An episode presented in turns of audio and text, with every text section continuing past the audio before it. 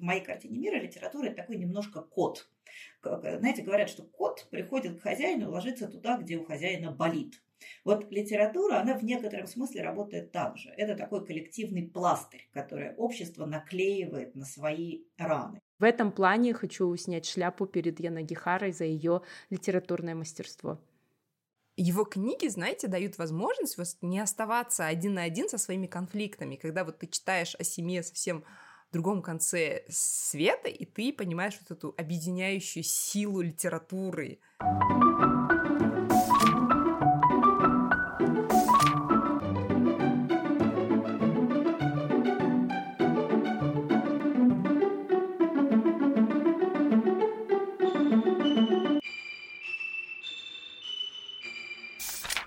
Всем привет, друзья! С вами подкаст «Книгометр». Меня зовут Марина. Меня зовут Жанна Аргуль. Это подкаст о книгах и читателях в современном мире. С вами две мамы с душой подростка, авторы и ведущие. Книгометр на протяжении уже двух лет вы можете слушать нас на всех платформах для прослушивания подкастов, а именно Apple подкасты, Google подкасты, Яндекс Музыка, Spotify, а также в Литресе и MyBook. И у нас есть Patreon, так что если вам нравится наш подкаст, и если вы хотите поддержать нас финансово, то вы можете это сделать, пройдя по ссылке в нашем описании этого подкаста. Я хочу перечислить а, всех наших верных патронов, которые поддерживают нас, и благодаря их стараниям наш подкаст может выходить, и мы мы можем оплачивать все расходы. Это Валерия Карбовский, это Айна Гуль, Гульмира Исабаева, Раушан, Айжан, Анна Вакуленко и Карина Садыкова, Amazon Kindle KZ. Супер! И я хотела вас предупредить, что мы с Мариной приняли такое решение, что на весну лето, пока вы будете отдыхать, мы решили перейти на один выпуск в месяц. Но, поверьте, это будут большие выпуски с интервью интересными и с не менее интересными темами. Сегодня тема выпуска, на которой мы с Мариной такие замахнулись, в которой нам самим было интересно разобраться. Это так называемый жанр «Великий американский роман» или «Большой американский роман», кто как называет. И действительно, такой жанр существует.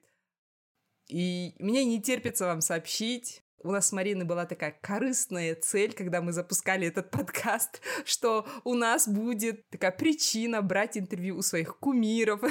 И сегодня это наконец случилось. Специально для этого эпизода нам дала интервью наш любимый литературный критик, обозреватель «Медузы» и прекрасный собеседник Галина Юзефович. Чуть позже вы услышите наш разговор.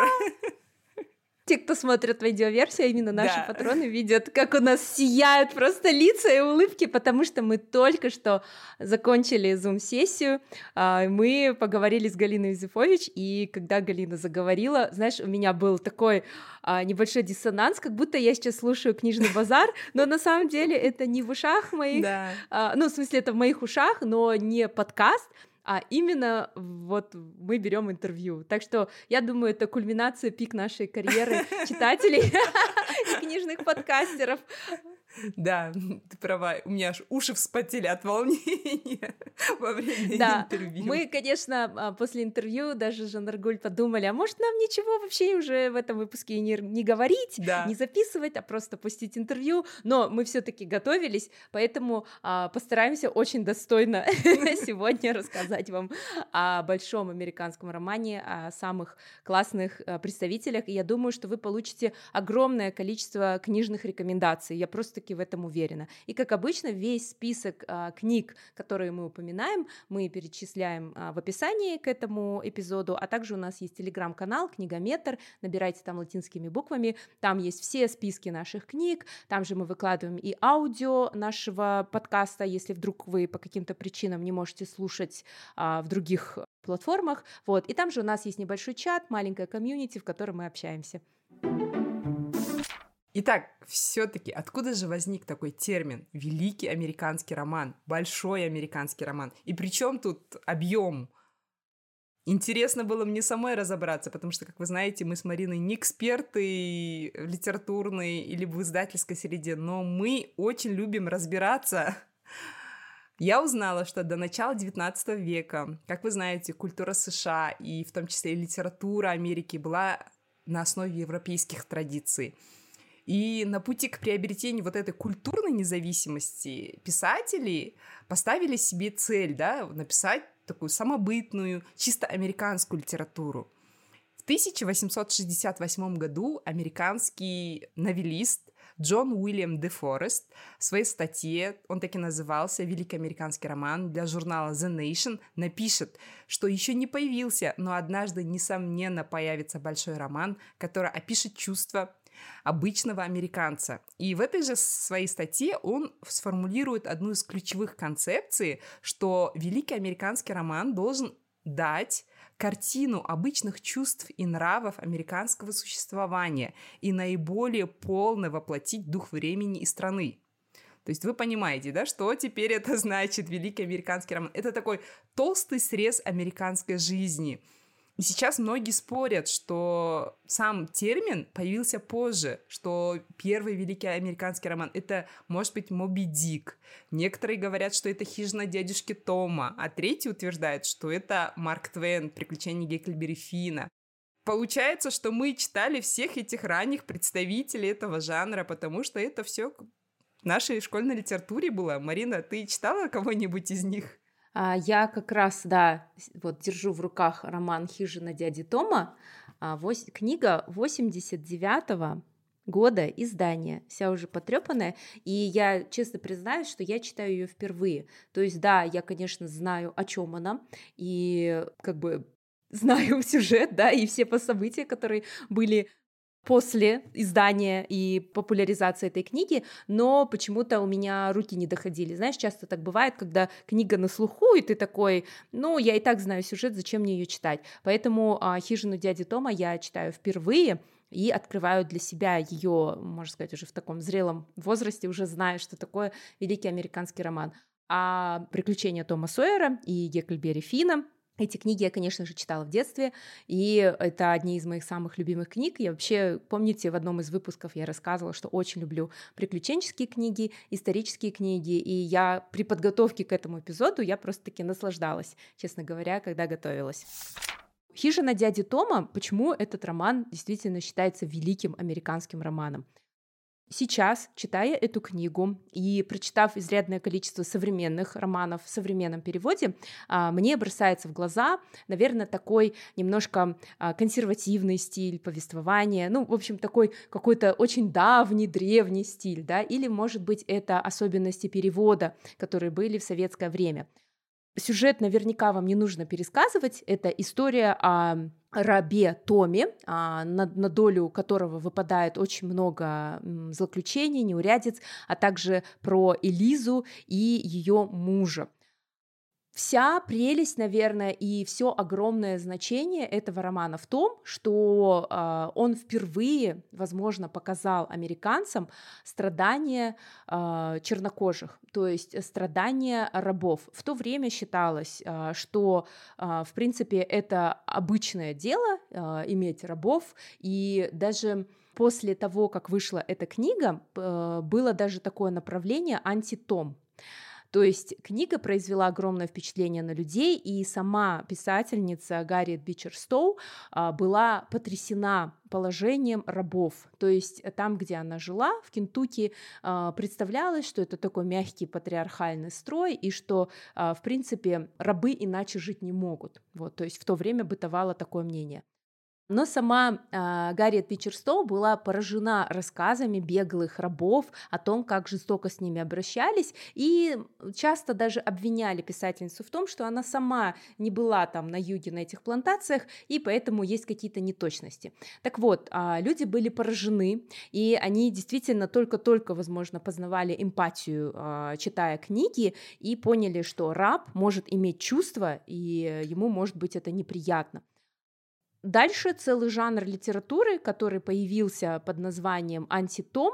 Это книги, а, которые должны были представить в выгодном свете а, рабовладельцев. То есть тут в этих книгах пытались показать, что рабы, они как дети, и без должного надзора со стороны а, белых рабовладельцев а, они не смогут прожить самостоятельно, то есть им обязательно нужна, нужны хозяева.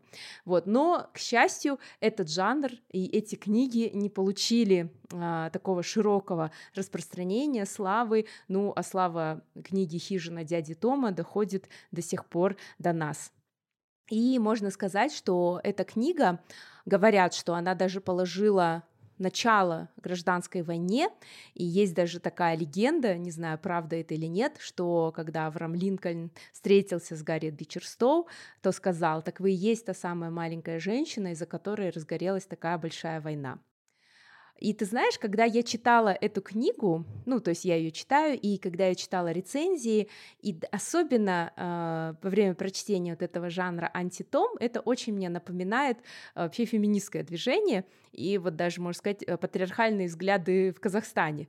То есть, э, когда женщины эмансипированные пытаются заявлять о своих правах, и им э, как бы, знаешь, в противовес другие а, и женщины, и мужчины а, снимают передачи, пишут посты. Ну, то есть сейчас можно сказать, что пост это то же самое, как, возможно, какое-то маленькое литературное произведение, говоря о том, что, ну, ведь женщины действительно такие, как дети, немощные, и им нужен надзор мужчины, то есть без мужчины они всяких делов, знаешь, натворят, пойдут на улицу и там спать со всеми будут, да, потому что не может женщина себя держать в руках, нет у нее ума. То есть мне это напоминает напоминает это. И это говорит о том, что борьба всегда будет. А, вот. Ну, это я говорю с такой вот, эм, смеясь, да, конечно, потому что это все мне напоминает. А, и следующая книга, о которой я бы тоже хотела рассказать, э, это «Приключения Гакельбери Фина». Наверняка многие из вас ее читали в детстве, и именно не Том Сойер, да, а Гекльбери Финн считается вот э, великим американским романом.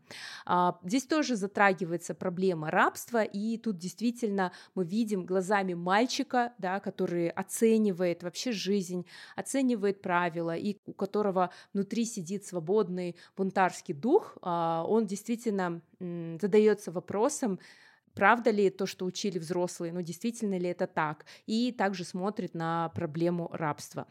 А, к сожалению, я не помню прям так детали. Ты помнишь вот полностью сюжет этой книги? Я читала ее в детстве вообще в школе. Я тоже читала в школе, но мне очень врезалось в память, как они плыли по реке, помнишь? Да, очень вот помню. Эта сцена вот буквально у меня врезалась в память. И когда мне говорят об этой книге, у меня сразу перед глазами вот река и в лодке, как они плывут.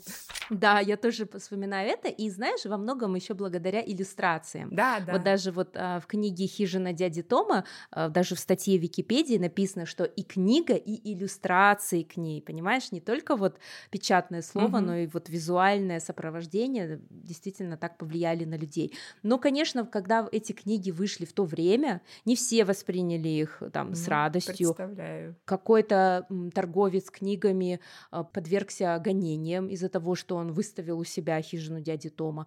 И даже приключения а, Геккельбери Фина изымали из библиотек в то время. Вот. Сам Марк Твен был противником расизма, противником рабства, и поэтому он передает это вот со страниц своего романа. Но не все, конечно, воспринимали это хорошо. Ну а сейчас э, эти романы, возможно, подвергаются критике из-за того, что там используется слово на N, N-word, но, а, как вы дальше узнаете вот из, наш, из интервью с Галиной Юзефович, как следует относиться нам сейчас современности к а, историческим книгам и к принятым в то время устоям, вот это вы узнаете позднее. Хочу подытожить то, что сказал Эрнест Хемингуэй. Он сказал, что вся современная американская литература вышла из этого романа Марка Твена, Гекльбери Фина. Он сказал так. Если будете читать ее, остановитесь на том месте, когда негры Джима крадут у мальчиков. Это и есть настоящий конец. Все остальное чистейшее шарлатанство, но лучшей книги у нас нет. Из нее вышла вся американская литература. До Гекльбери Фина ничего не было, и ничего равноценного с тех пор тоже не появлялось. Да, Хемингуэй в своем репертуаре очень категоричен. Ты вот говорила, что эти книги в свое время их не признавали. Ты удивишься, что про Моби Дика то же самое. Вот при слове Моби Дик все представляют, да, огромного белого кита и, и все думают, что Герман Мел, Мелвилл, наверное, был такой, знаешь, популярной личностью в свое ну, да, время. это же кит. На самом деле не так. Это же просто кит. У него, знаешь, судьба очень интересная. Его вся жизнь так э, делится на очевидные три части. Он сам родился в очень благополучной нью-йоркской семье, но из-за банкротства и смерти отца будет э, вынужден вот, пробовать несколько профессий и в итоге уходит в корабле на плавание. И около пяти лет он плавает на разных кораблях, по разным океанам. И когда возвращается, начинает писать. Вообще неожиданно для себя. И первые два романа, что интересно, его раскупают. Они приключенческие романы. Затем он пишет свой знаменитый Моби Дик. И вообще книга изначально издавался под названием «Кит», или тот самый кит. И тогда, наверное, никто не подозревал, что перед ними главный шедевр американской литературы. Книга, наоборот, вызывает недоумение, все критикуют и говорят, зачем вот столько философских отступлений, зачем вот этих страданий, там начало надо взять, где на кита охотятся, и конец надо взять, где кита находят, и все, все посередине все надо уби- убирать. И когда Герман Мелвилл умирает, ну, уже в довольно преклонном возрасте в некрологах сообщат, что умер инспектор Нью-Йоркской таможни. На самом деле он вот после писательства будет работать в таможне.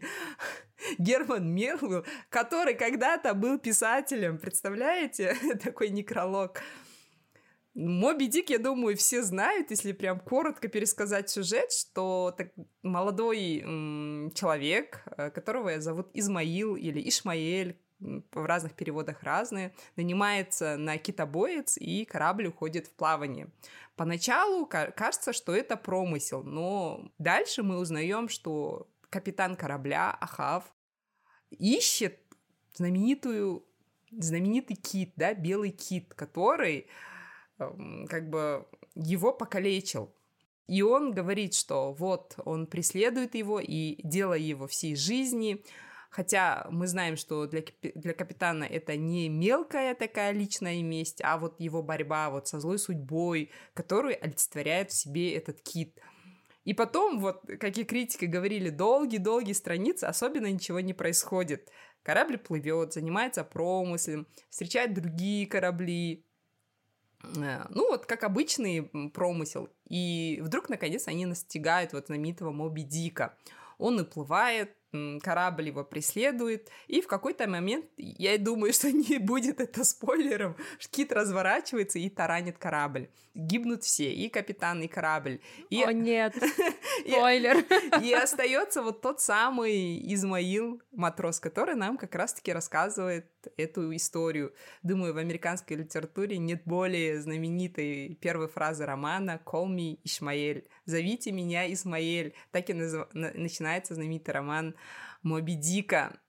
Конечно, мы знаем всех последующих ярких представителей великого американского романа. Это наша любимая, Марина, я знаю, что это одна из твоих любимых книг, Драйзер, «Американская трагедия», по ком звонит колокол Хемингуэя, Стейнбек, его «Гроздья гнева» про времена Великой депрессии, и Фолкнер, «Шум ярость». В общем, много представителей. Вы можете открыть Google, написать великий американский роман, и вам вот выпадет целый список. Но мы с Мариной задумались, а сейчас есть этот жанр, великий американский роман?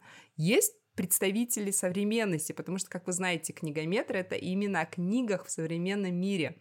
Есть ли те, кто сейчас считается летописцем американской жизни?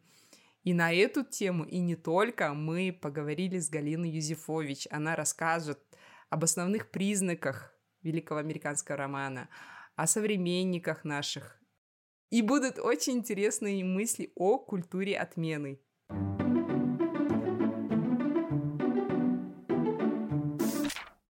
Здравствуйте, меня зовут Галина Юзефович, я преподаю в Высшей школе экономики в Москве, и я уже много лет пишу книжные обзоры для «Медузы» и веду подкаст «Книжный базар».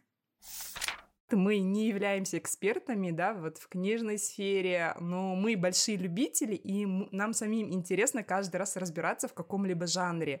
И в этот раз мы с Мариной решили разобраться, ну что же такое важный американский роман, великий американский роман, да, как говорят. И сейчас э, как бы все ранние представители нам известны, да, и мы их читаем, любим, но если сейчас не умер ли вот этот американский роман сейчас великий. И нам было бы интересно узнать ваше мнение и вообще перечислить, какие признаки вот великого американского романа. Что должно быть в нем, чтобы его причислили к этому жанру? Ну, на первую половину вашего вопроса я хотела бы сказать, что э, амер... великий американский роман жив-живеханик. А, все у него хорошо. Это жанр, который, мне, мне кажется, с ним ничего не случится, пока э, жива Америка в ее современном виде, а вроде бы ей пока ничто не угрожает. Э, что же касается того, какие характерные признаки у этого жанра. Вообще слово «великий», оно наводит на мысль, что он какой-то очень хороший. А, то есть великий – это значит сразу замечательный, прекрасный, превосходный. На самом деле великий американский роман бывает и вполне себе средних художественных, художественных достоинств. Это не вполне качественная характеристика. А, великий американский роман характеризуется тем, что это всегда то, что Лев Николаевич Толстой определил как роман-эпопея. Мы сегодня очень привыкли к определению того, что «Война и мир» – это роман-эпопея, а для современников Толстого это было абсолютно новаторское изобретение, потому что роман и эпопея – это были совершенно разные несочетаемые вещи. То есть роман-эпопея – это такой классический гибрид ежа с ужом.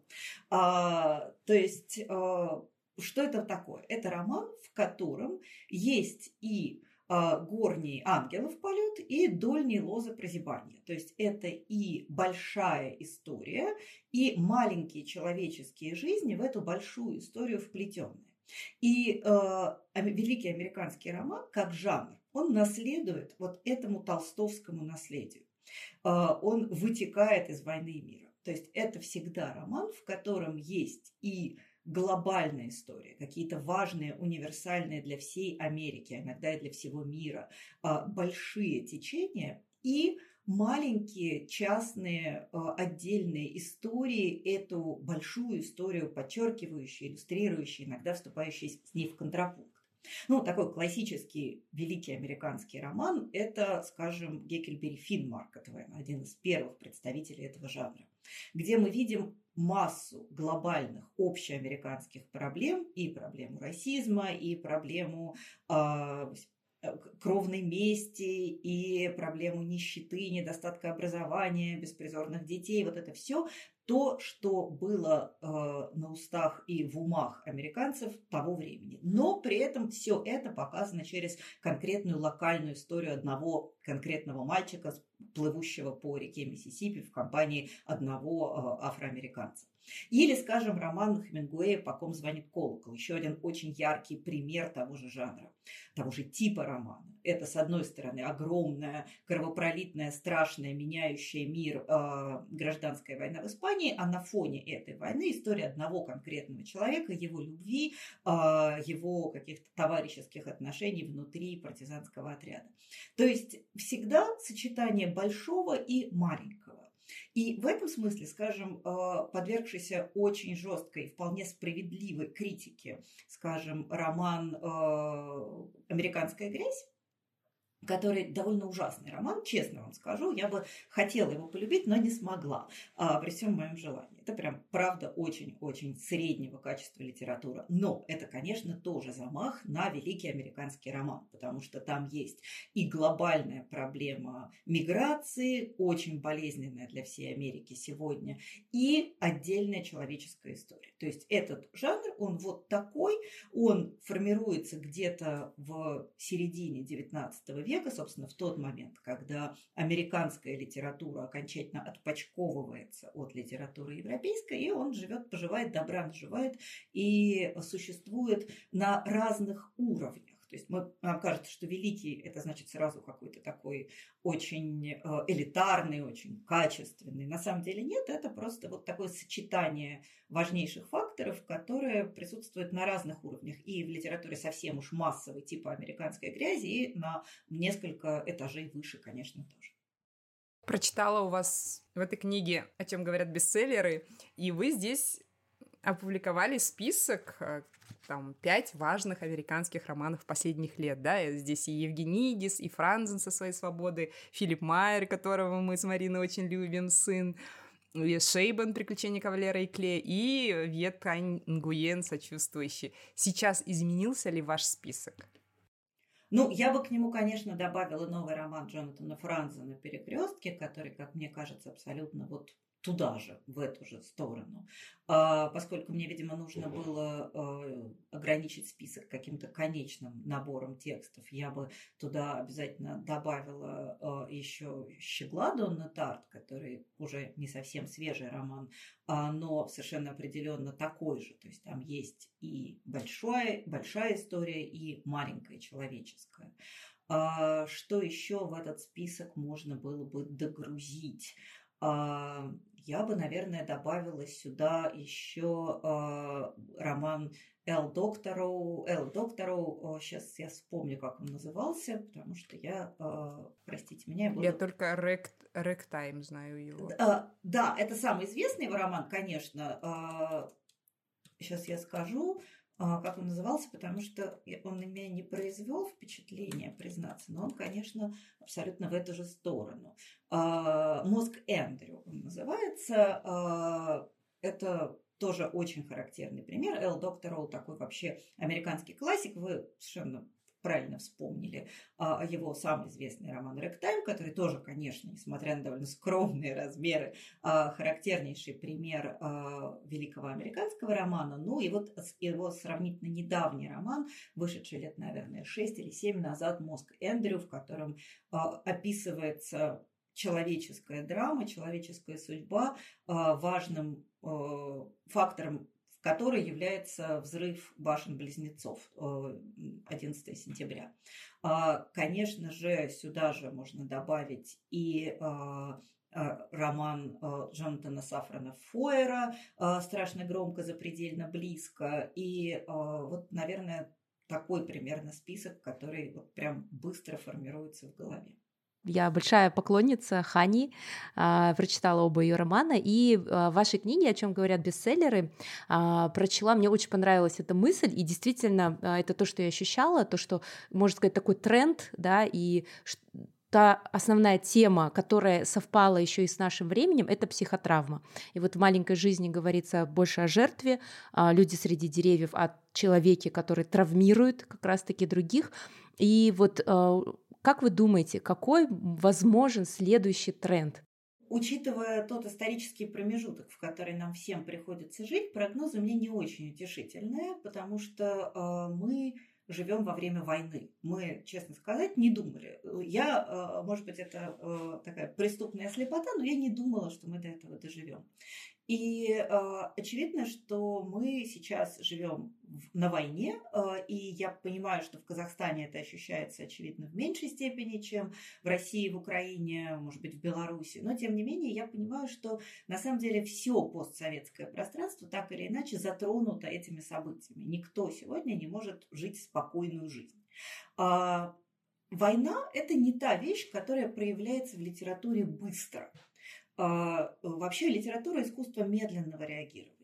Поэтому э, не нужно ожидать, что в течение там, следующего года-двух мы увидим книги о войне, связанные с войной и так далее. Но совершенно очевидно, что такого рода эпохальный, без преувеличения, разлом не может не оставить своего следа, в том числе в литературе. Поэтому я бы предположила, что следующие э, много лет мы будем читать о ранах, нанесенных войной. Это может быть не напрямую о конкретно этой войне. Но понятно, что характер травм э, изменится. Э, вещи, которые мы считали важными еще год назад, не то чтобы перестанут быть важными, но они немножко отодвинутся. Потому что не хочу никого обидеть, но э, общество, которое может себе позволить говорить о детских травмах, это счастливое общество. Это общество, у которого по большому счету нету более насущных проблем. Книги о психологической травме, о болячках детства, э, это, э, книги, это книги хорошего времени. Нас, я думаю, ожидает в скором будущем некоторая такая горькая поствоенная рефлексия. Все войны кончаются, эта война тоже кончится, и она кончится, оставив по себе жуткие рубцы. Точно так же, как, скажем, вся литература между мировыми войнами. Эта литература так или иначе послевоенная. И Ремарк, и Хемингуэй, и Олдингтон, и Форт Медоксфорд, и ну, много кто, можно длинным списком перечислять, так или иначе рефлексировали вот эту травму, рану Первой мировой войны. Это могло быть напрямую, это могло быть в качестве воспоминаний, там, скажем, у Ремарка есть э, на Западном фронте «Без перемен», который прям про войну, а есть три товарища, в которых война присутствует только в качестве воспоминаний, только в качестве такого дальнего эмоционального фона, но тем не менее она все равно присутствует. Я думаю, что если говорить о трендах в литературе, ну, скажем так, в широком смысле слова русскоязычный, э, существующий не только в пространстве непосредственно России, все-таки русский язык, он язык постимперский, на нем пишут, говорят, думают в разных странах. А если мы говорим вот о такого типа литературе, то я думаю, что следующие много лет мы будем жить с последствиями этого. А, не обязательно все начнут писать условного. Не, не то чтобы мы ждали скорого появления а, бесконечного Василия Быкова, великого писателя, абсолютно бесспорно, но все-таки а, писателя, писавшего о конкретной войне. Скорее, я думаю, мы ждем вот такого, я жду такого долгого эхо, потому что литература, она вообще э, в моей картине мира литература это такой немножко кот. Знаете, говорят, что кот приходит к хозяину и ложится туда, где у хозяина болит. Вот литература, она в некотором смысле работает так же. Это такой коллективный пластырь, который общество наклеивает на свои раны. Я думаю, что литература будет прорабатывать вот эти болячки долго. Хотим мы или нет, следующие много лет мы будем читать книжки о войне так или иначе. И продолжая вот современность, а, про культуру отмены. А, что вы думаете насчет того, что а, из-за культуры отмены начали отменять какие-то старые произведения? Даже вот я прочитала «Сына» Майера, где люди того времени, понятно, они говорили нелестно, как у них были стереотипы там у американцев по, поводу, по отношению к индейцам, обзывали их какими-то принятыми в то время словами мексиканцев, или а, те же романы про а, расизм, ну не про расизм, а вот про рабство, да, и а, все мы помним, как вот после БЛМ а, даже одно время убрали унесенный ветром унесенных ветром из а, вот а, библиотек а, кино. Вот, а, но при этом достоверность исторического романа это как раз-таки когда а, передается вот полностью а, как бы то, как это называют в то время. Вот как вы думаете, вот ваше личное отношение персональное по поводу культуры отмены и вот а, каких-то прошлых лет, стоит ли это переиначивать или нужно оставлять это то, как есть? А, вы знаете, ну, если вернуться конкретно к упомянутому вами случаю с э, изъятием а, унесенных ветром, а, это было, на самом деле, это была какая-то такая история, которая очень почему-то муссировалась именно в русскоязычном пространстве, просто, наверное, потому что у нас очень любят и роман Маргарет Митчелл, и снятый по, ней, э, по нему фильм. На самом деле его э, убрали на, по на два дня, а потом тут же вернули, снабдив небольшим комментарием, который объяснял, что, который работал своего рода как лейбл, как наклеечка, а, объясняющая, что это фильм 1939 года. Идеи в нем транслируемые, обусловленные тем, что это 1939 год. А роман был написан еще семью годами раньше, и, соответственно, по тем временам эти взгляды были а. нормальными, б. прогрессивными. То есть то, что Маргарет Митчелл выводит на авансцену симпатичных чернокожих, то, что у нее есть мамушка, которая э, буквально рулит всей семьей, которая мудрая, могущественная, э, это очень прогрессивно по тем временам. А то, что э, при этом рабство, хорошее рабство, показано как нечто привлекательное, такое хорошее в больших кавычках, то, что вообще Маргарет Митчелл допускает существование плохого рабства и хорошего рабства, противопоставленных друг другу. Хорошее – это когда хозяин добрый, любящий, умный, заботливый. А плохое – это когда все наоборот. Вот это, конечно, очень несовременно. Но, опять же, это не современно сегодня по состоянию на начало 30-х годов. Это было очень смелое утверждение. Это было вполне прогрессивное утверждение. А, то есть а, и мне кажется, что вот в этом случае очень хорошо воплощена как раз идеальная картина культуры отмены. Культура отмены, во-первых, мне кажется, что страхи ее сильно преувеличены. Я не сталкивалась ни с чем, что было бы отменено полностью, на что был бы наложен какое-то наложено проклятие забвения. И мне кажется, очень важно, чтобы а, произведения не отменялись, но снабжались соответствующими маркировками. Это даже не то, что называется триггер-ворнинг, а это объяснение, описание того, а, что хотел сказать автор, прости господи, а что, собственно говоря, породило тот или иной текст. Любой текст, он нет текста, который был бы как остров. Никакая книга не возникает в вакууме. А она является отражением какой-то социально-политической, культурной, э, исторической, экономической ситуации. И в тот момент, когда мы вытаскиваем, выдираем текст из этой ситуации и начинаем воспринимать его так, как будто он создан сегодня, в этот момент, конечно, легко шокироваться. А, но а, для того, чтобы этого шока избежать, нужно этот текст, эту книгу вернуть обратно на место. Вот знаете, у нас сейчас э, в России очень многие люди приводят стихотворение Пушкина клеветникам России в качестве оправдания э, идущей войны. Дескать, вот и Пушкин так сказал, и нам можно. А это абсолютнейшее попрание прав Пушкина, прости господи, потому что, может быть, это стихотворение было написано из каких-то соображений, даже скорее всего, которые ну, сегодня выглядят странными. Но это стихотворение э, допотопное, это стихотворение двухсотлетней давности, написанное в совершенно других исторических, культурных, экономических, социальных, политических реалиях.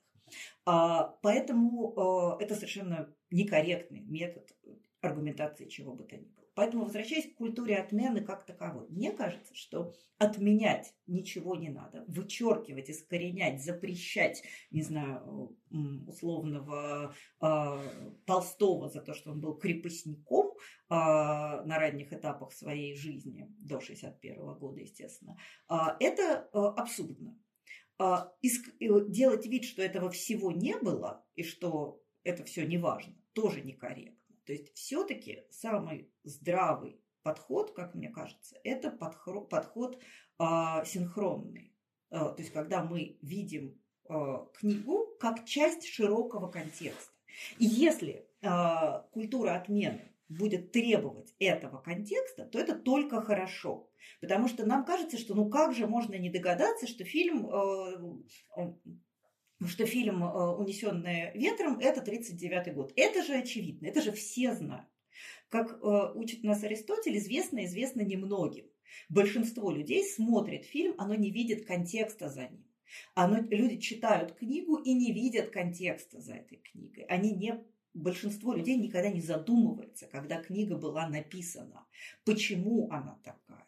Вот это, мне кажется, вещь, с которой нужно и можно работать. И, как мне, опять же, кажется, по большей части э, мысль в связи с э, культурой отмены движется именно туда. Это немножко российская пропаганда все время любит рассказать про то, что всех отменили к чертям собачьим, никто никого а, больше не печатает, искоренили то и все, и что же, куда же западный мир катится. Никуда он не катится, все с ним более-менее в порядке, то есть у него, как у любого мира, есть много разных проблем, а, но в целом основной вектор, он такой – объяснять, встраивать в контекст – показывать, почему так и что с тех пор изменилось. Знаете, я вот не так давно, а, когда мы как раз готовились к очередному выпуску книжного базара, я перечитала а, книгу а, Хемингуэя, вот уже упомянутый великий американский роман «По ком звонит колокол».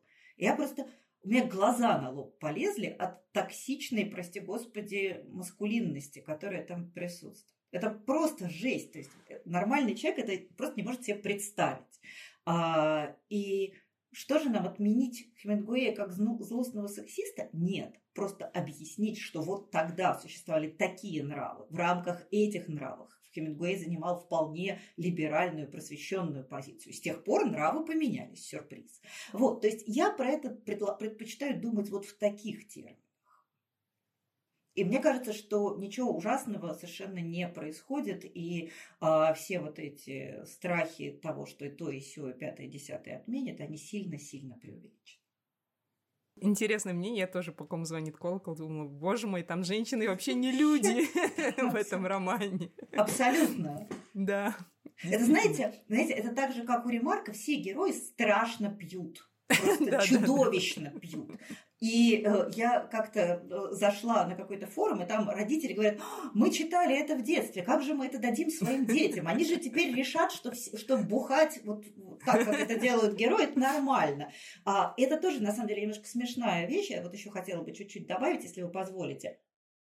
Многим почему-то кажется, что люди прочитали о том, как а, герои Ремарка пьют как не в себя, и сразу они тоже начнут пить как не в себя.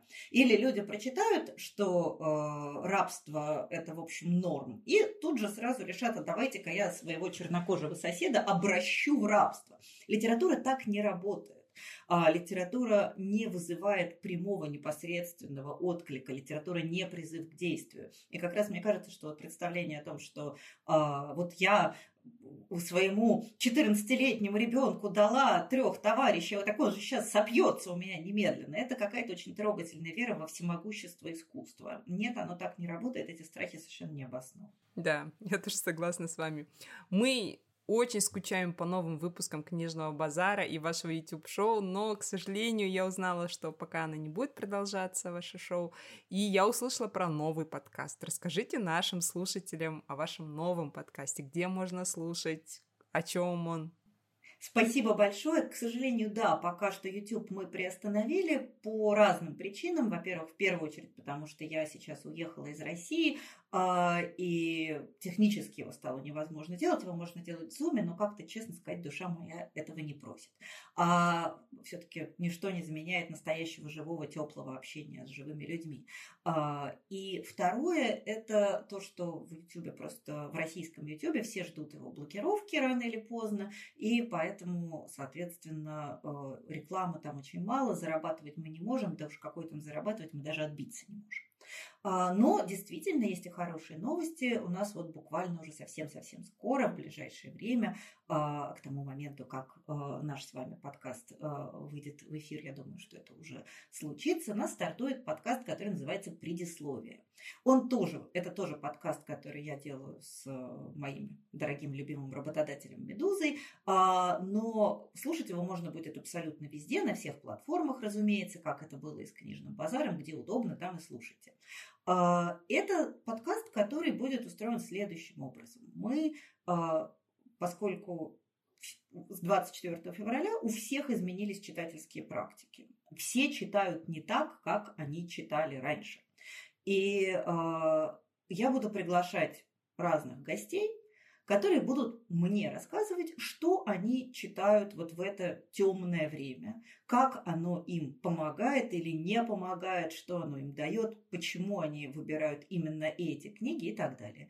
А в качестве маленького тизера могу сказать, что вот ближайший выпуск, который у нас выйдет, это выпуск с политиком и лингвистом а, Юлией Галяминой, которая как раз-таки, отсидев месяц в спецприемнике за выход на пикет против войны, а, она в этом спецприемнике целый месяц читала книжки и начитала много всякого интересного и очень здорово про это рассказывает. Следующий у нас на, очереди Андрей Вадимович Макаревич, который прочитал не так много, но поговорить с Макаревичем всегда увлекательно.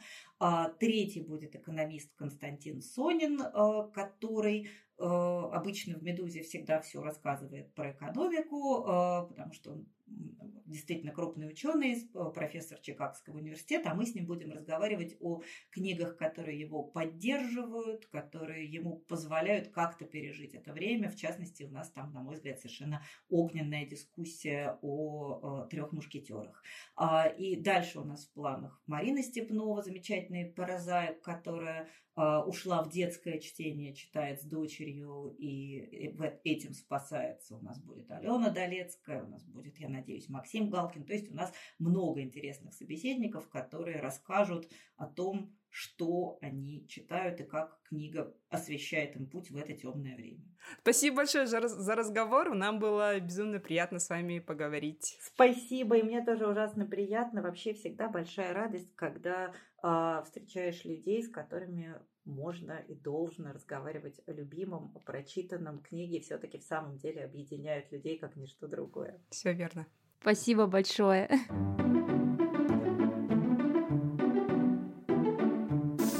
Когда Галина рассказывала про свой список, вот важнейшие американские романы последних лет, и включила туда Донну Тарт, я прям выдохнула, а то я беспокоилась, так, наш список подходит или нет. Да, хорошо, что я еще до, во время подготовки к этому эпизоду у тебя все выяснила, а это подходит, а это не подходит. Да, да, и да. когда я хочу, знаешь, такая пихнуть свой любимый роман какой-нибудь, и ты говоришь, не подходит, и я прям так, знаешь, что в это время грустит одна маленькая Марина, потому что ее любимая книга не прошла. Но тут прошла Тарт, и прошла я Нагихара, и Филипп Майер. Йоу! В общем, вторая часть, или даже уже третья часть этого нашего эпизода а, будет про современников.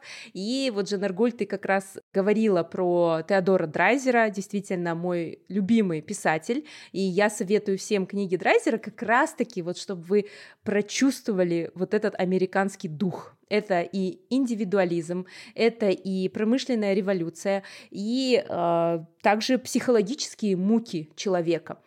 Вот. И теперь мы переходим к Донни Тарт. Чем характеризуются ее романы? Я прочитала только два ром- романа из трех. Щегла я прочитала практически сразу, когда вот он вышел, ну то есть то время, когда начался бум.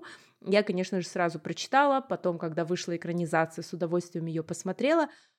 А, когда я э, думаю о Доне Тарт, я представляю стрижку каре, строгое выражение лица и белая рубашка и черный пиджак, такой мужской стиль в одежде. Донна Тарт не часто радует нас своими произведениями. Ее первое произведение, а, она написала тайную историю еще а, будучи студенткой, и когда преподаватель прочитал ее роман, он сказал, что это очень талантливо, то есть назвал ее гением. А, Тайная история вышла в 1992 году. А в 2002 году а, вышел второй роман «Маленький друг», и вот в 2013 году опубликован был третий роман «Щегол», наверное, самый известный как сказала Галина Юзефович, что характеризует великий американский роман, это большое и маленькое, то есть история отдельно взятого одного человека на фоне каких-то исторических событий. В романе «Щегол» а, мы, а, главный герой — это мальчик, который из-за взрыва в музее остается без мамы, но при этом его руки попадает известная картина. И вот эта картина сопровождает его на протяжении всей его жизни. А если говорить про тайную историю, то здесь главные герои — это студенты, элитные студенты, которые изучают древнегреческий язык, и главный герой а, тоже, можно сказать, из возраста подростка, переходящий там в молодого человека, который ищет себя, а, который терзается какими-то вопросами, а, что-то узнает в жизни и вообще познает этот самостоятельную жизнь. Он у него есть родители, но а, не сильно глубокая связь с родителями, поэтому ему приходится выживать самому. Вот, то есть оба романа про молодых людей, и, честно говоря, особо таких значимых исторических событий там не описывается, в отличие от, например, жутко громко и запредельно близко Джонатана э, Сафрана Фойера, где мы свидетельствуем там взрыв башен-близнецов э, в Нью-Йорке, то здесь проводится как будто бы, на мой взгляд, параллель, то есть тот же самый взрыв, который меняет жизнь мальчика. И Тайная история — это больше такая античная история, где вначале совершено убийство, мы знаем, что это совершено, и дальше психологический триллер нарастает, нарастает напряжение, потому что мы, зная то, что произойдет, наблюдаем за жизнью героев, которые еще не знают, что это случится. Обе эти истории очень объемные, и я понимаю, почему это такие большие романы, потому что даже в кино к сожалению, на мой взгляд, не удалось передать, да, вот в фильме «Щегол» в экранизации, не удалось передать всех, всех мук и всего э, характера э, главного героя. Я сравниваю эти романы, на мой взгляд, они похожи, но и также мне кажется, что «Тайная история» еще и похожа на «Маленькую жизнь» Хани Янагихары, потому что тоже несколько друзей и их личная жизнь на фоне каких-то а, больших событий. Конечно, разбирать эти романы можно очень много, очень долго и обсуждать, но у нас ограничено время, поэтому если вы заинтересованы, если вы любите психологические триллеры, если тем более вы хотите а, знать ну, как бы читать основные романы современности нашей, то я думаю, вам обязательно нужно прочитать э, романы э, Донны Тарт. И я обязательно еще прочитаю ее третий. И вот совсем скоро я надеюсь, выйдет совсем скоро, да, что и следующий, ну, через несколько лет, надеюсь, что выйдет. Для Тарт это скоро. Она такая писательница широкого размаха, которая вот, да, действительно, может быть, нужен такой широкий размах. И ведь скажи, это настолько поразительно в наш век клипового мышления, когда даже ты э, сторис э, делаешь не на минуту, а на 30 секунд, потому что люди не могут сосредоточиться, да, и тут роман раз в 10 лет, ну вообще ломает все шаблоны, стереотипы, это очень круто. Да, вот такое прям масштабное полотно американской жизни. Благодаря Пульцерской премии и вот шоу Опры Уинфри мы знакомимся с очень интересными писательницами, писателями, особенно Опра Уинфри умеет вытаскивать. Эту писательницу я узнала, вообще, как ни странно, благодаря сериалу HBO «Что знает Оливия», в главной роли великолепная Фрэнсис Макдорманд. И затем я узнала, что это вообще на основе, оказывается, истории Элизабет Страут, и в 2009 году она получила даже Пульцерскую премию за эту книгу. Книга называется «Оливия Китридж». Оливия Китридж, что интересно, она не типичный персонаж для книги. Мы вначале вообще ты ее не любишь, ты ей даже не сочувствуешь. Она очень суровая, бывает даже жестокая и к чужим, и к своим, особенно к своему мужу, сыну – и она учительница математики в приморском городке, и даже дети ее называют ведьмой. И вот э, ее супруг Генри и их сын Кристофер, они вот такие э, центральные фигуры в книге. Книга состоит из 13 историй, но не во всех они являются основными персонажами. То есть э, жизнь городка показывается из их точки зрения. Там где-то-то Оливия э, как бы к этой истории имеет отношение. Это такие, знаешь, очаровательные, милые истории о маленьком городке, который, думаю, хорошо знаком всем, кто даже не был в Америке и об Америке даже ничего не знает. Это вот такие тихие улицы, одинаковые дома, соседи следят друг за другом, жены изменяют мужьям, мужья изменяют женам, и все знают об этом, да, дети вырастают, бросают там родителей своих, женятся, и вот это все мы наблюдаем. И мне понравилось, что автор уделяет очень много внимания вот состоянию природы, она описывает их, это прям как часть этого романа. Поначалу кажется, что Оливия вообще никого не любит, всех ненавидит, но чем больше мы о ней узнаем, как ни странно, она кажется прям вот симпатичнее, потому что мы с ней проходим вот эти все этапы ее жизни — отношения с сыном, с мужем, как она выходит на пенсию, как женит сына, затем как муж ее болеет. И вот это вот показывается вообще без никаких прикрас. И ты, когда читаешь про старость, которая без никаких переукрашиваний, как обычная жизнь, и это, в этом есть какая-то своя прелесть. То есть бывает же, когда ты читаешь какой-то захватывающий роман, и бац, и тебе описывают вот обычную жизнь героя, да, как он утром встает, там, завтракает, куда-то идет, и тебе действительно это очень интересно читать. Помнишь тайные истории? Мы с тобой делились, как нам было интересно читать вот про обычную жизнь студента, как он встал, там, пошел на занятия, встретил этого, как он делает там домашки. В этом есть тоже какая-то прелесть. Да, в этом есть прелесть, и я думаю, в этом показано мастерство писателя. Да. Например, я вот тебе рассказывала, делилась с тобой, что когда я читала э, девушку с татуировкой дракона Стига Ларсона, Самое большое удовольствие получала от описания рутины Микаэля Блумквиста, как он встает, пьет кофе, ест бутерброды, выходит на пробежку, и как это все описано. Я такая, я тоже, это я, это вот я это делаю, да, как да, будто да. бы. Забавно. И вот когда в жизни абсолютно незнакомого человека, который живет вообще в другом конце света, ты узнаешь какие-то свои привычки. Может быть, и это делает, да, роман великим, как вот у Яна Гихары «Маленькая жизнь». Вначале же она просто описывает жизнь четырех молодых людей. И ты думаешь, да, студенты, мы тоже так делали. И это классно. Для этого, наверное, мы читаем такие вещи, чтобы узнавать себя. Я согласна, но вот забыла сказать, что когда я читала тайную историю, все-таки я не верила каким-то персонажам. Мне казалось, что так люди не поступают.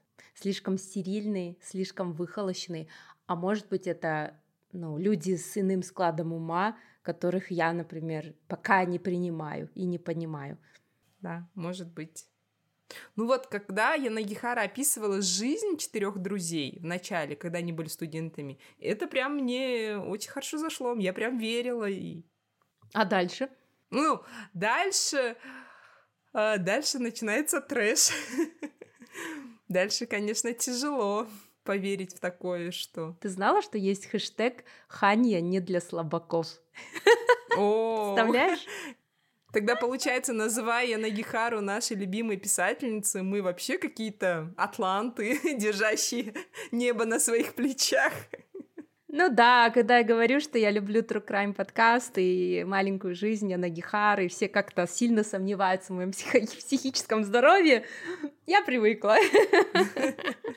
Расскажи про маленькую жизнь. Чуть-чуть. Мы понимаем, что слушатели слышали очень много об этом, об этой книге, но мы все равно ее включим. Поверьте, ребята, вы не скоро от нас Честно я вам скажу, те, кто слушает наш подкаст, часто я какая-то подборка, и я говорю, давай я на Гихару. Жанарголь говорит, да, уже все уже слышали от тебя про Нагихару, да сколько можно уже говорить про нее. Или я говорю, давай Мураками, э, пробег. вот, поэтому тут мой легальный шанс оторваться. А, действительно, есть такой хэштег «Ханя не для слабаков» на русском языке через нижнее подчеркивание. И есть еще хэштег «Маленькая жизнь не отпустит». Это вот фанаты а, «Маленькой жизни» а, ставили эти хэштеги в ожидании книги «Люди среди деревьев». Итак, про Ханю я на Гихару я говорила уже очень много раз. Я, наверное, выучила уже ее биографию. Корни Ханьи южнокорейские – Жила она на Гавайях, работала в Нью-Йорке и работала э, редактором э, в Конденаст. То есть это изначально журналист, ну, можно сказать, глянцевый журналист. И вот как свою вторую работу, свободное от своей работы время, а, Ханя писала романы. Ее, на самом деле ее первый роман — это «Люди среди деревьев», это дебютный роман. А «Маленькая жизнь» — это второй роман. На русском языке это, эта книга вышла в 2016 году, а «Люди среди деревьев» через год перевели на русский язык. И «Маленькая жизнь» действительно потрясающая книга. А, как я уже говорила вот в разговоре с Галиной Юзефович, а, Галина очень четко вот в своей книге «О чем говорят бестселлеры» а, рассказала, раскрыла успех этого романа. Это психотравма. Это действительно, ну, особенно в связи с последними событиями, да, к сожалению, вот особенно среди подкастеров, я подписана на огромное количество подкастов, я вижу, что после 24 февраля все только действительно пытались понять, как жить дальше и как вообще не растерять свое ментальное здоровье, как не сойти с ума. Вот. И в целом, да, это ну, можно сказать, такой тренд про психологическую травму, про самокопание, а, про то, чтобы разобраться в себе, потому что ну, основная, наверное, масса вот людей, там, 30-40 лет, как раз-таки вот, ну, и кризис среднего возраста, и мы задаемся вопросами вообще, кто мы, что мы, зачем мы пришли в этот мир, да, и что нам дальше делать, как нам дальше жить. И маленькая жизнь — это вот такая, наверное, увеличенная под ста лупами детская травма. А люди среди деревьев — это как раз-таки точка зрения человека-агрессора, человека, который травмирует. И эта книга тоже важна, потому что она помогает нам в какой-то мере проникнуть в сознание этого самого агрессора, этого самого травмирующего человека и понять, что творится в его голове. И спойлер, там нет ничего хорошего. То есть эти люди, они воспринимают это как норму. Они воспринимают это как абсолютную норму, и и думают, что они имеют право, ну, как бы нарушать, да, там, э, и физические границы другого человека без его согласия. Итак, э, маленькая жизнь, сразу триггер warning, очень много личного, очень много страшных сцен, поэтому если вы впечатлительный человек, то лучше не читайте. Люди среди деревьев больше похожи на такое, э, как бы сказать, антропологическое да, исследование. То есть э, в центре сюжета здесь великий ученый Нортон Перина, которого мы уже заранее знаем, его обвиняют в педофилии, сажают в тюрьму. А, один из его приемных детей обвинил его в этом. То есть тоже, как вот у, в тайной истории, вначале идет завязка, мы знаем, что было совершено преступление, и дальше все события, они ведут к этому, и мы читаем и гадаем. И при этом вначале непонятно, виновен он или нет. И на протяжении всего романа ты читаешь, и ты словно бы словно находишь подтверждение того, что все-таки главный герой хороший человек, и он не способен на это. И он действительно показывает себя как хороший человек. Что мне очень понравилось в этой книге «Люди среди деревьев», это, конечно же, описание э, вот этой вот этой народности, то есть ученый э, исследует одну из народностей, э, похожую на Микронезию, Полинезию. Выдуманный народ едет в джунгли с группой других ученых, и они пытаются разгадать секрет долголетия этих людей. Оказывается, э, эти люди, это племя, Иву-Иву ест э, мясо определенных черепах, и благодаря этому живут очень долго. Но, а, как обычно бывает там и в кино, и в книгах, всегда есть и темная сторона этого открытия, да, то есть нам еще показывают, как цивилизованные в кавычках люди, ученые вторгаются в те уголки планеты, где, возможно, их быть не должно. Если вспомните фильм «Аватар», то вы поймете, о чем я говорю, да, где показано, что не нужно как бы разрушать быт туземцев ничем хорошим ни для одной стороны, ни для другой стороны это не обернется. А, в целом роман очень интересный. А, не знаю, спойлер это или нет, но есть одна маленькая деталь, которую вы поймете, если вы дойдете, дочитаете до конца. Я хотела бросить, знаешь, его на середине, я бы тогда никогда не узнала конец. Это тот самый случай, когда ты дочитываешь до конца и, а, ну, не буду спойлерить, и действительно оказывается сюрприз. То есть в этом плане хочу снять шляпу перед Яна Гихарой за ее литературное мастерство. Да, она мощно закрывает свой финал, конечно. Как будто вы знаете, вся книга ради этого финала, можно да, сказать, Да, да, да, ради, ради последних пяти страниц. Очень сильно. Мы когда вот с Мариной у Галины спрашивали про важнейшие американские романы, и она назвала этого писателя Джонатан Франзен. Его, именно его сейчас, думаю, называет едва, едва ли не важнейшим писателем современной Америки, и его портрет украшал обложку журнала Time. Не знаю, писатели там не, та, не, не такие, наверное, частые гости, да, Тайма. И там был заголовок «Великий американский романист». Его читает Барак Обама, у него, и даже случился небольшой скандал, связанный с книгами Франзена который, думаю, закрепил такую славу национального писателя. Дело в том, что перед выходом очередной книги а, поправки, если не ошибаюсь, э, за день до старта продаж э, папарацци опубликовали снимок, на котором Барак Обама читает, ну, на тот момент действующий президент США читает эту книгу до официального выхода. И, ну, как обычно, там, американское сообщество прямо вот возмущается, что вот их нарушается их конститу- конституционное право, что не, не должно допускаться привилегированное положение для кого-то, для кого бы то ни было. И Обама публично извинился, что он превысил свои служебные полномочия и объяснил, что для него каждый день ожидания новой книги Франзена было поистине мучительным, что он отдыхал в одном приморском крае и случайно увидел, что владелец книжного магазина раскладывает книги до старта продаж, ну, то есть на следующий день должно, должен был быть старт продаж, и он раскладывает для этого книги. И он зашел и упросил этого владельца продать ему книгу. И он, когда читал, вездесущие папарацци его щелкнули. то есть вы теперь понимаете, да, какой бывает ажиотаж в американском обществе вокруг э, книги, Я, например, безумно люблю читать э, литературного обозревателя Мичику Какутани, как она опрокидывает всех писателей, и как вот народ возмущается, спорит с литературным критиком.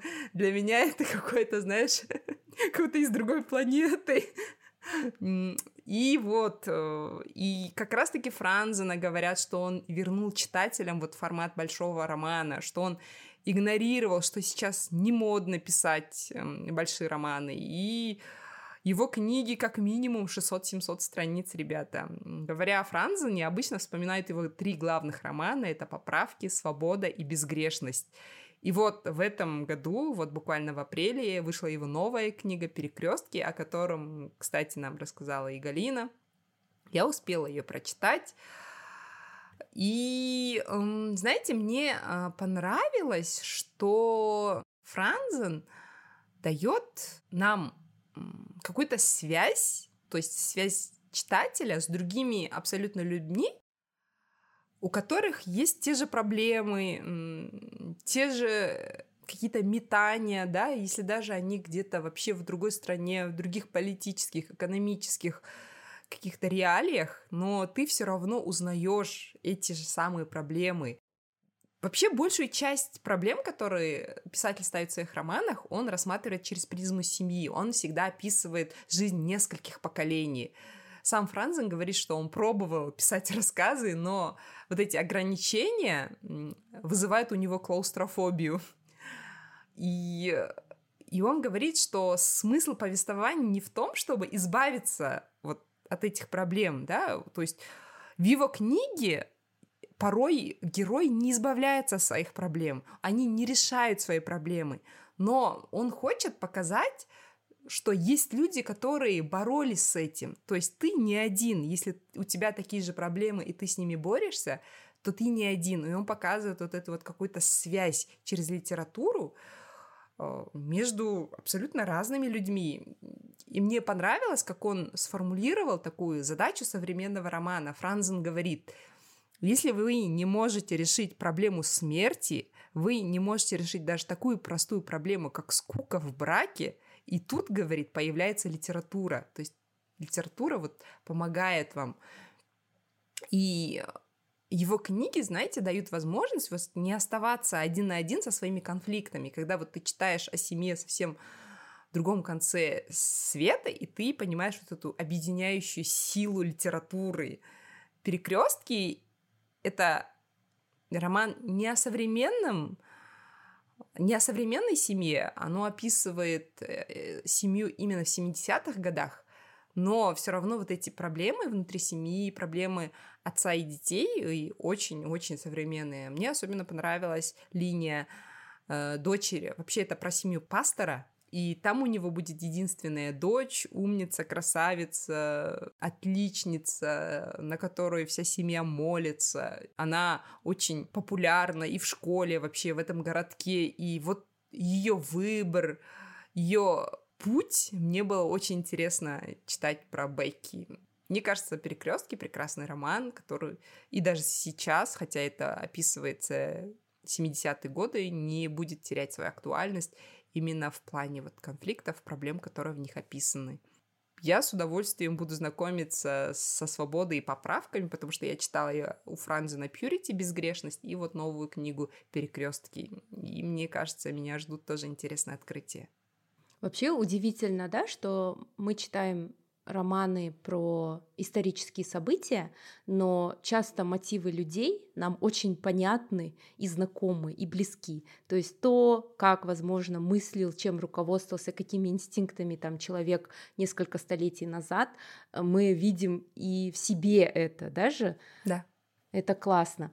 А я хочу рассказать про книгу «Сын» Филиппа Майера так как я ее читала прямо-таки, готовясь к этому эпизоду, у меня самые свежие впечатления, я в полнейшем восторге. А, Жанаргуль мне ее дала почитать, и я так посмотрела, думаю, ой, сын, ну что это может быть? Без особого энтузиазма.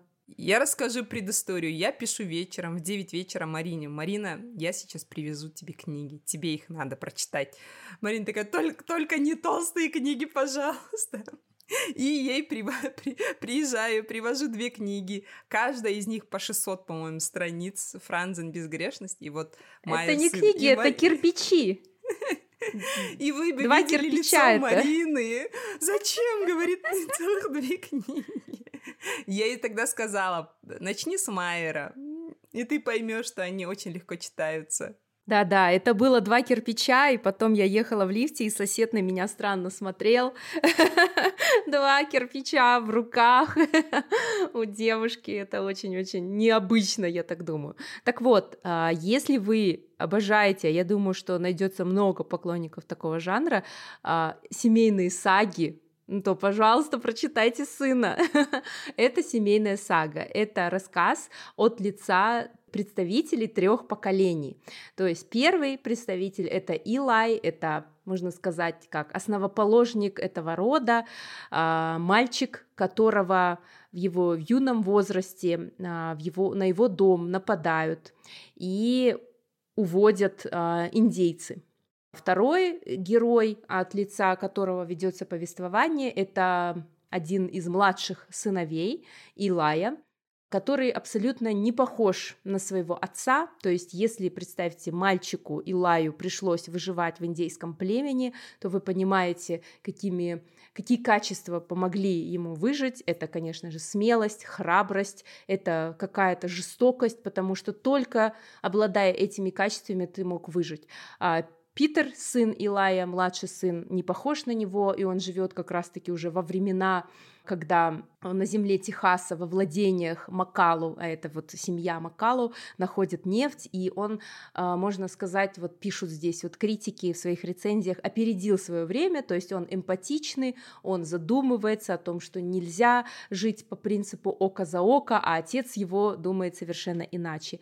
И третья геро- главная героиня — это уже внучка Питера, правнучка а, Илая Джейн, которая становится наследницей всего этого состояния, продолжает а, нефтяное дело, и как раз-таки в ее части мы задумываемся, видим вот эту разницу в поколениях, и как раз-таки а, она поднимает вопросы, что неужели американцы вырождаются как нация?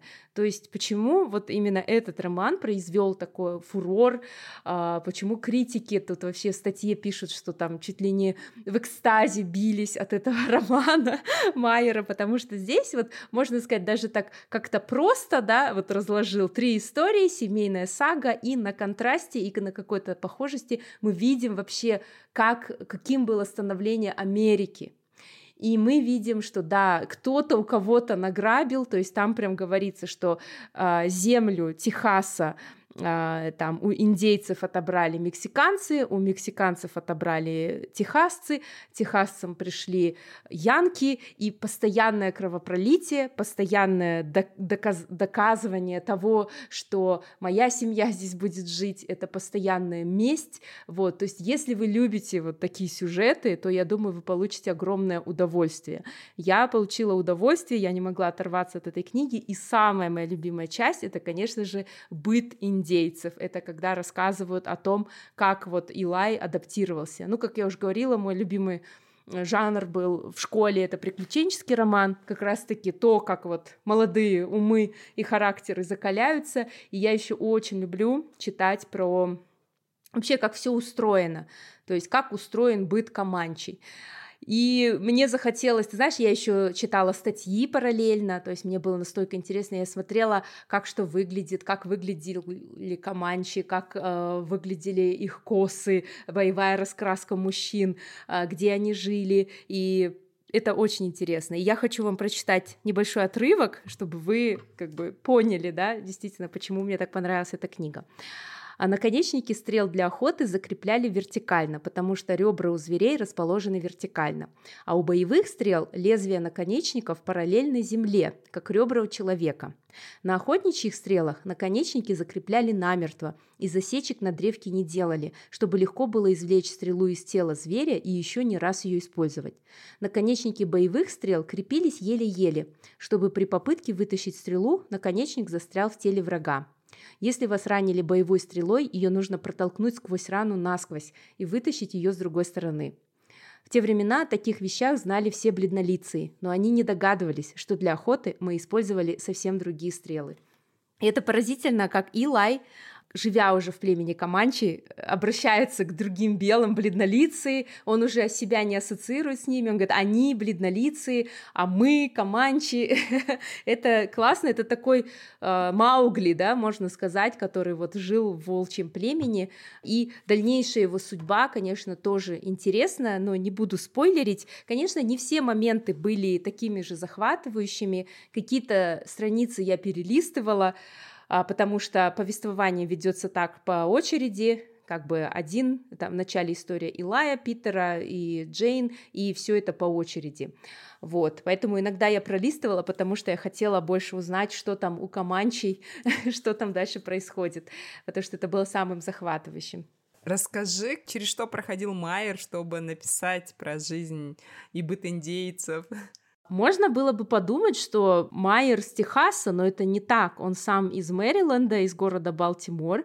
Вот. Но для того, чтобы а, написать этот роман, сам Майер, оказывается, во-первых, прочитал 350 книг а во-вторых, он сам охотился на буйволов, э, стрелял из лука, пил сырую кровь, в общем, пытался вот э, как можно более достоверно передать впечатление, и я думаю, ему это удалось. И вот еще я нашла статью на сайте Redrate, мне очень понравилось, э, там есть такая глава «Почему это шедевр?». И вот здесь вот цитирую, что написано. Что отличает по-настоящему качественные исторические романы от дешевых подделок на историческую тему? Точность в описании деталей быта, рассказ о переломных исторических событиях – все это важно, но по-настоящему хорошим исторический роман делает достоверность характеров. В плохих романах главный герой, живущий в дальней исторической эпохе, чувствует как наш современник и руководствуется самой свежей моралью. В век, когда лучшие люди своего времени без стеснений продавали рабов и считали, что женщине место исключительно в спальне детской, в плохом романе герой будет вещать про равенство, братство и женскую эмансипацию. Так вот, сын Филиппа Майера, роман «Что надо». Люди XIX века здесь не выглядят так, будто это офисные клерки нашего времени, примерившие кожаную набедренную повязку ты веришь героям действительно Майера. Вообще про Майера говорят, про Филиппа Майера говорят, что он пишет американскую трилогию. Первая книга — это «Американская ржавчина», это совсем о современной Америке. Вторая идет «Сын», вот эпопея такая трех поколений. И вот третий роман, говорят, сейчас он пишет. То есть этим самым и вот закроет вот свою американскую трилогию. Ну, будем ждать. Что, запустим хэштег «Майер не для слабаков»? Давай. Слушай, американская ржавчина тоже такая нелегкое чтиво. Давай запустим. Ну все, я вот еще очень люблю, когда мне нравится какой-то писатель, я стараюсь прочитать все его книги. Так что теперь э, у меня еще на одного большого писателя больше. А если я Франзина прочитаю, так вообще, наверное, меня дома не увидят. Это точно. Ну, про следующий писатель тебе точно понравится, о котором я хочу рассказать. Это Джеффри Евгенидис.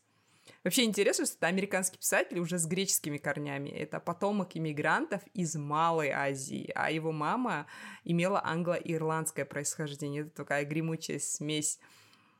Если вы хотите прочитать книгу с максимально необычным главным героем, то книга Евгенидиса «Средний пол» — это вот то, то, что вам прописали. Он, кстати, взял за нее пульцерскую премию. Сегодня одни это Крутые у нас собрались, в общем. Книга «Средний пол» — это история одной семьи греческих иммигрантов в Америке. Главный герой — гермафродит. Как бы это странно не звучало, то есть...